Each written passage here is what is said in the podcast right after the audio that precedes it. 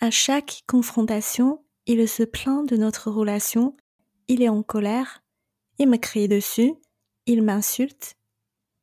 Pendant ces moments-là, on se dit mais stop, pourquoi je suis encore là?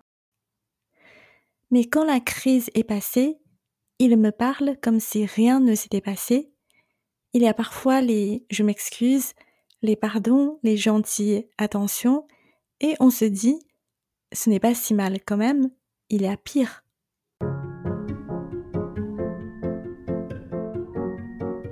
Vous écoutez Je veux divorcer, le podcast pour les femmes qui veulent partir après 10 ans ou plus de mariage. Je suis Asa coach en séparation. Chaque semaine, je vous donne des outils simples et précis qui vous aideront à avancer sereinement dans vos réflexions et vos démarches pour être enfin libre et vivre en paix. Bonjour, aujourd'hui on va parler d'un problème qui nous fait hésiter entre vouloir divorcer et ne pas vouloir divorcer. Le problème c'est que notre conjoint, il est changeant. À chaque confrontation, il se plaint de notre relation, il est en colère, il me crie dessus, il m'insulte. Pendant ces moments-là, on se dit mais stop, pourquoi je suis encore là?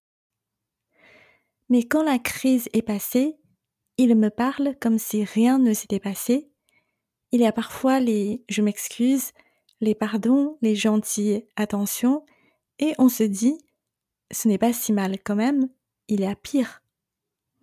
Et le cercle recommence, et ça épuise. On se sent désemparé et perdu, oscillé entre le oui et le non, le pour et le contre, le doute et la certitude.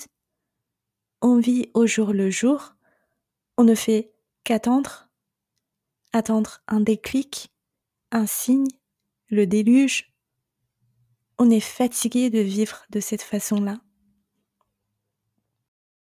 Y a-t-il une solution? Oui, il y en a. C'est le but de cet épisode. Si vous en avez marre de compter sur lui, comptez sur la possibilité qu'il change et vous en avez marre de compter sur un déclic, continuez à écouter parce que vous aurez peut-être une chance de sortir de cette situation tendue dans votre couple, peu importe que vous décidiez de partir ou de rester. Quand on pense que le fait qu'il est changeant, c'est le problème, c'est la raison pour laquelle qu'on n'arrive pas à se décider, la solution, évidemment, c'est qu'il change. Soit il devient odieux tout le temps, et ça va nous pousser à ne plus le supporter, et du coup, ce ne sera pas difficile de rompre cette relation définitivement. On peut le faire sans regret. Soit il redevient gentil et attentionné tout le temps comme le début de notre relation, et du coup, on n'aura plus besoin de partir on peut rester sans regret. Problème réglé. Bon, si je sais comment changer une personne, je veux bien vous apprendre à faire ça. Et ensemble, on va devenir très riche et très connu parce que, à ma connaissance, ils n'ont pas encore trouvé la technologie pour euh, changer une personne. Si on continue à attendre et à espérer, on risque d'y passer la vie. Donc, si vous n'avez pas cette patience et vous voulez sortir de cette situation tout de suite, ce qu'on peut faire, c'est de changer de problème au lieu de résoudre le problème. Parce que c'est un problème qu'on ne sait pas résoudre. Notre cerveau, il est très doué pour euh, créer et résoudre des problèmes.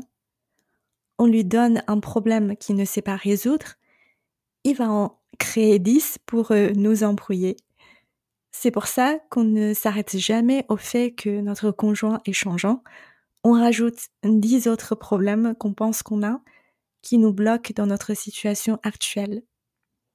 Mais tout ce que ça fait, c'est de nous y enfoncer davantage. Je vous invite à considérer une autre possibilité. La possibilité que le fait que votre conjoint est changeant, ce n'est peut-être pas le vrai problème qui nous fait hésiter et souffrir. Parce que je vous jure, d'après tout ce que j'ai vu, entendu et constaté, même si le conjoint, il est vraiment odieux ou il est vraiment gentil, la décision ne devient pas évidente pour autant. On a tous une autre raison de vouloir rester ou de vouloir partir.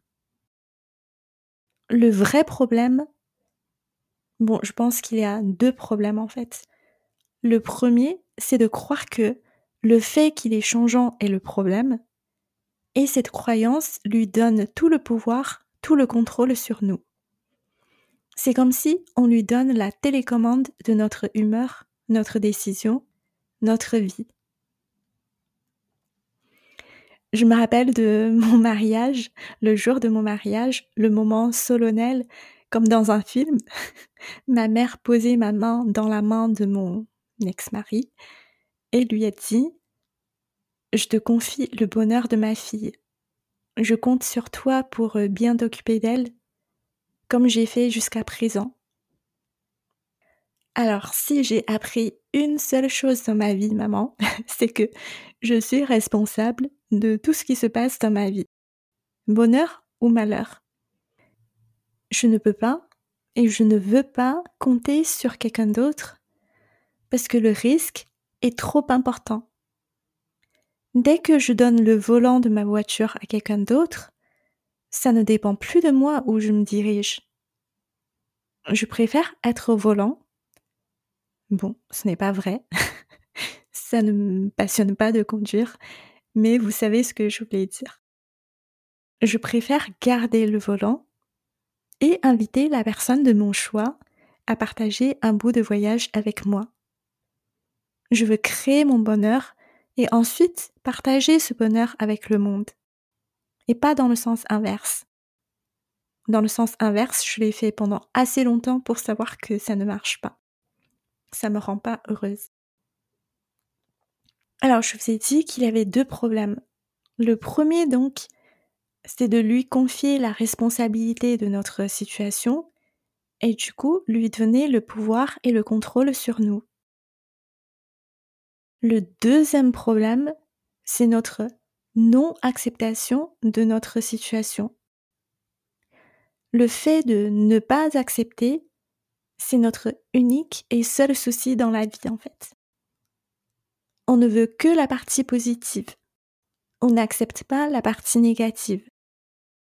Donc, on a envie de partir, de sentir libre et en paix, mais on n'accepte pas de se culpabiliser, de ne pas voir ses enfants tout le temps, de perdre le confort de la vie actuelle, d'avoir peur côté financier. Ou peut-être on a envie de rester, mais on n'accepte pas le comportement, les paroles, l'attitude ou même le caractère de son conjoint. On n'accepte pas les erreurs, la routine, le manque de passion,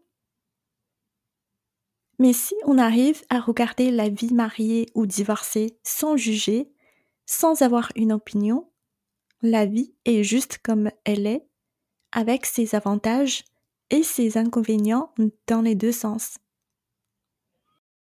Le fait de ne pas accepter les, les inconvénients de rester et de partir, c'est un peu comme euh, tirer la corde avec soi-même utiliser sa propre force contre soi, ça crée une résistance qui nous mène nulle part. Alors si vous voulez sortir de cette impasse, ce que je vous conseille de faire, c'est de faire une liste. Avant de me dire, mais Elsa, je l'ai déjà fait, le pour et le contre, peut-être beaucoup de fois d'ailleurs, je vous conseille de faire une liste mais que avec les points positifs. Quels sont les points positifs si je pars et quels sont les points positifs si je reste? Vous allez me dire, mais pourquoi que les points positifs? Et les points négatifs alors? Parce que j'en suis sûre que vous en avez déjà pensé à tous les points négatifs. On ne peut pas s'en empêcher parce que notre cerveau est conçu de cette façon pour veiller à notre survie. ils ne voient que le danger, le risque. Donc notre vision de la vie est largement biaisée. On est souvent aveugle à tout ce qui est beau et positif dans sa vie. Un exemple simple, avant le Covid, personne n'appréciait le fait de pouvoir marcher dans la rue sans masque, de pouvoir aller dans un restaurant, de ne pas s'inquiéter pour les papiers de toilette. C'est pour euh, contrebalancer la vision de votre cerveau, de votre instinct naturel, que je vous demande de lister les points positifs, de rester et de partir.